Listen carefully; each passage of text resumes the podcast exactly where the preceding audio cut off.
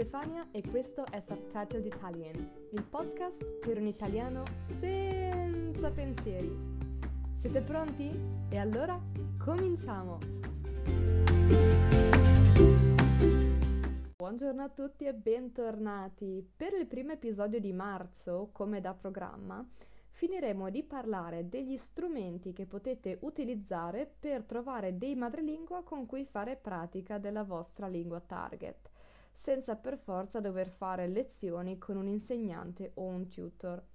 Sono ideali soprattutto per chi ha già un livello intermedio, perché naturalmente è in grado di fare conversazioni un po' più elaborate. Tuttavia, se siete principianti e ci tenete ad entrare in contatto fin da subito con dei madrelingua, saranno strumenti utilissimi anche per voi ma come al solito prima di iniziare vediamo quali sono le espressioni di oggi. 1. Disparati. 2. Appositamente. 3. Mi raccomando. 4. Sottovalutato. 5. Venire nominato. Ascoltate con attenzione quello che dirò per scoprire dove e come le utilizzate. Alla fine dell'episodio vi spiegherò il loro significato, vi darò la traduzione in inglese e anche qualche informazione extra che potrebbe esservi utile. Se siete pronti, possiamo cominciare.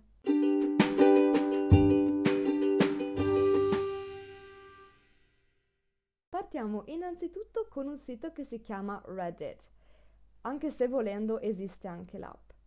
Vi giuro che scoprirlo per me è stato come come ricevere una specie di illuminazione. Per chi non lo conoscesse, Reddit è un insieme di community dedicate agli argomenti più disparati. Il fai da te, la cucina, le serie tv, le lingue straniere. E proprio parlando di lingue straniere esiste una community più generale, diciamo così, e delle community specifiche per ogni lingua. È proprio grazie a quelle che ho trovato il mio attuale partner linguistico per coreano. 준호 씨, 이제 팟캐스트를 듣고 있으면 하루 잘 뻔해서요. E con questo si conclude la mia performance in coreano. Dicevamo, ciò che potete fare è cercare la community più grande di italiano, che si chiama Italian Learning, e scrivere un post dove vi presentate brevemente dite qual è il vostro livello di italiano e chiedete se c'è qualcuno che voglia parlare insieme a voi. Potete fare la stessa cosa anche sulla community di Language Exchange dedicata appositamente alla ricerca di partner linguistici. Naturalmente, visto il numero molto elevato di utenti e il fatto che nessuno ha come fotoprofilo una foto di se stesso, fate sempre molta attenzione ed evitate di condividere informazioni personali, numeri di telefono e cose simili. Mi raccomando, ascoltate nonna Stefania. no dai, nonna no, per il momento sono zia. La stessa cosa la potete fare anche su HiNative, un sito di cui esiste anche l'app, che in realtà è pensato principalmente per chiedere a madrelingua o ad apprendenti esperti di risolvere dubbi di grammatica, lessico o pronuncia. Tra l'altro è un sito che vi consiglio molto perché personalmente l'ho trovato molto utile.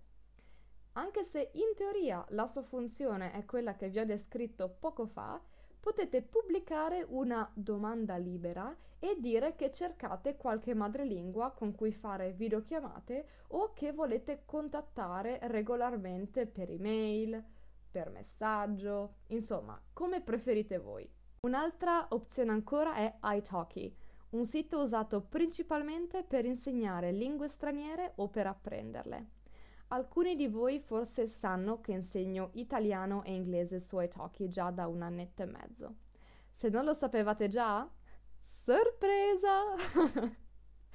eh già, potete fare delle lezioni individuali con me di 30, 45 o 60 minuti andando sul sito italki.com e cercando il nome Stefania Gallo tra gli insegnanti di italiano. Se è la prima volta che vi iscrivete al sito, utilizzate il mio referral code vi permetterà di ottenere 5 dollari in omaggio quando acquistate i primi 20 dollari di crediti Italki per pagare le lezioni. Mi dispiace solo che per l'italiano non c'è ancora la possibilità di fare lezioni di conversazione con piccoli gruppi. Sicuramente sarebbe stato un ottimo modo per conoscervi un po' e aiutarvi a fare pratica in italiano. Detto questo, su Italki esiste una funzione gratuita che tende ad essere un po' sottovalutata, ovvero la sezione Community. Lì non solo potete chiedere una mano con la correzione di testi o fare dei quiz pubblicati dagli insegnanti per vedere quanto ne sapete di italiano, ma anche scrivere dei brevi post per far capire che state cercando dei partner linguistici. Naturalmente avrete più possibilità di trovarne qualcuno se offrirete il vostro aiuto nell'imparare la vostra madrelingua. Concludiamo con due siti che onestamente non ho mai provato, ma che vengono nominati in diversi articoli. Il primo è The Mixer, un sito creato per gli scambi linguistici tramite videochiamata e per ottenere la correzione di testi scritti. È un progetto realizzato dal Dickinson College e uh, ha anche vinto il Merlot Classic Award nel 2018. La grafica non la definirei esattamente piacevole, ma è anche vero che l'aspetto non è sempre la cosa più importante. Una volta che vi sarete registrati potrete iniziare a cercare il vostro partner linguistico. La cosa che mi piace di meno è che già in fase di registrazione bisogna condividere il proprio profilo Skype, Zoom o WhatsApp. Certo, gli utenti non registrati non possono vedere il mio profilo, ma preferirei condividere certe informazioni solo quando mi sento sicura al 100%.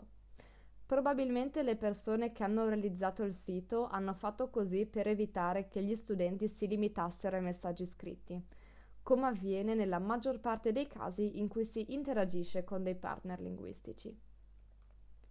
Se invece siete persone più avventurose che preferiscono parlare di persona con i madrelingua, un'app consigliata da molti articoli online è Meetup. Il nome vi fa già capire di che cosa si tratta. È una specie di social network che serve per organizzare mini eventi dedicati a specifici hobby e interessi. Selezionando la città dove vivete e scrivendo ad esempio conversazioni in italiano, potete trovare tutti gli eventi dedicati all'apprendimento della lingua italiana che uh, ci sono intorno a voi. Potrete così unirvi ad aperitivi, escursioni, meetup e molto altro, dove troverete sia madrelingua che apprendenti come voi. Ah, e ho anche visto che organizzano eventi da remoto, solitamente su Zoom. Alcuni sono gratuiti, altri a pagamento. L'importante è avere la pazienza di cercare e scegliere qual è l'evento migliore per voi. E con questo direi che è tutto. Possiamo quindi passare all'analisi delle 5 parole di oggi.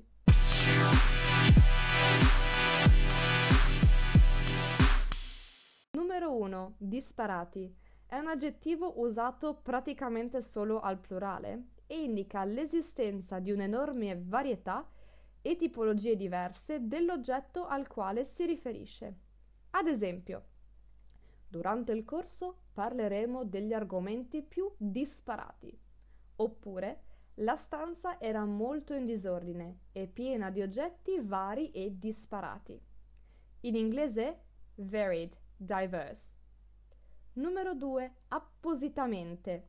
Se un oggetto viene realizzato appositamente per un certo scopo, per un certo obiettivo, significa che quell'obiettivo specifico è l'unico motivo per il quale l'oggetto è stato creato. Ad esempio, si vede che questo vestito è stato realizzato appositamente per te, ti sta perfettamente. In inglese especially, specifically. Numero 3. Mi raccomando. Questa è un'espressione che per me è sempre difficile spiegare perché non ha una vera e propria traduzione. Immaginate insieme a me questa situazione. Una mamma porta suo figlio alla festa di compleanno di un amico e prima di salutare suo figlio gli fa una lista delle cose che deve e non deve fare. Fai il bravo, comportati bene, non urlare, non fare confusione, ascolta la mamma del tuo amico. Ecco, prima di tutta questa lista ci sarà sicuramente mi raccomando. È quasi una minaccia tipica delle mamme per dire ascolta bene quello che dico e ubbidiscimi. In inglese potremmo tradurlo con listen here, anche se non è una traduzione corretta al 100%. Numero 4. Sottovalutato. Quando una cosa viene sottovalutata, significa che le persone pensano che abbia un valore minore di quello reale. Ad esempio, è possibile sottovalutare la difficoltà di un esame. Posso pensare che sia un esame semplice perché l'ho sentito dire da altre persone, ma in realtà quando leggo le domande mi rendo conto che è difficilissimo. In inglese underestimated. Numero 5. Venire nominato. È un sinonimo di venire menzionato. Se una persona viene nominata durante una conversazione, significa che viene fatto il suo nome, che se ne parla. In inglese to be mentioned. E così terminiamo i due episodi dedicati alle app per trovare gratuitamente dei madrelingua con cui fare pratica della lingua che state studiando. Ne esistono naturalmente altre, in fondo vengono pubblicate app nuove ogni giorno. Se volete consigliarmene qualcuna, scrivete pure nel box che trovate su Spotify sotto l'episodio. Altrimenti potete naturalmente scrivermi un messaggio su Facebook e Instagram sulla pagina di Subtitled Italian. Statemi bene, ci sentiamo presto. Ciao ciao!